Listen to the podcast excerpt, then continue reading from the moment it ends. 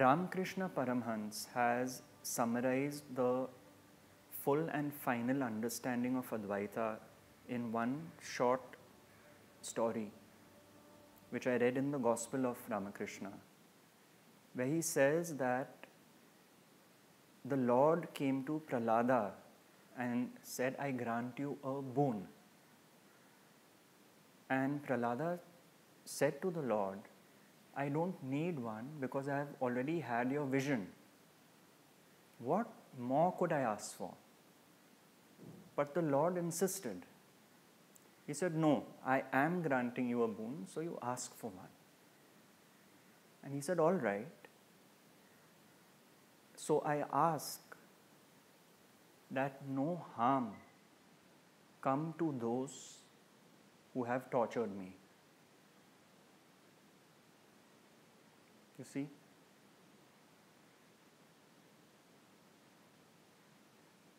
The thing is that Prahlada had the full understanding that he was tortured because it was God's will that he be tortured.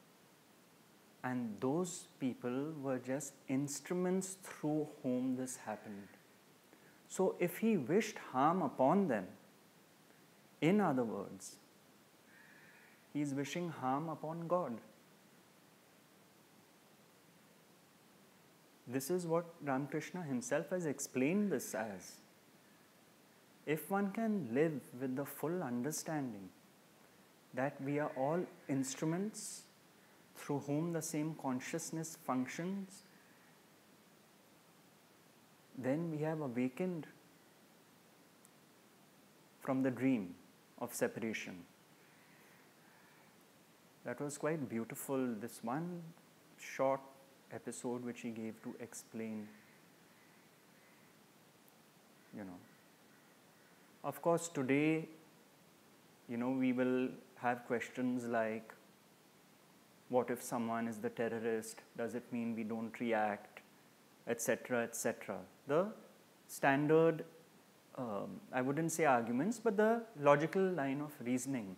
But what the sage is pointing to is something far deeper because, in other words, if everyone had the understanding that we are a brotherhood of instruments through whom the same consciousness functions, who is there to hate?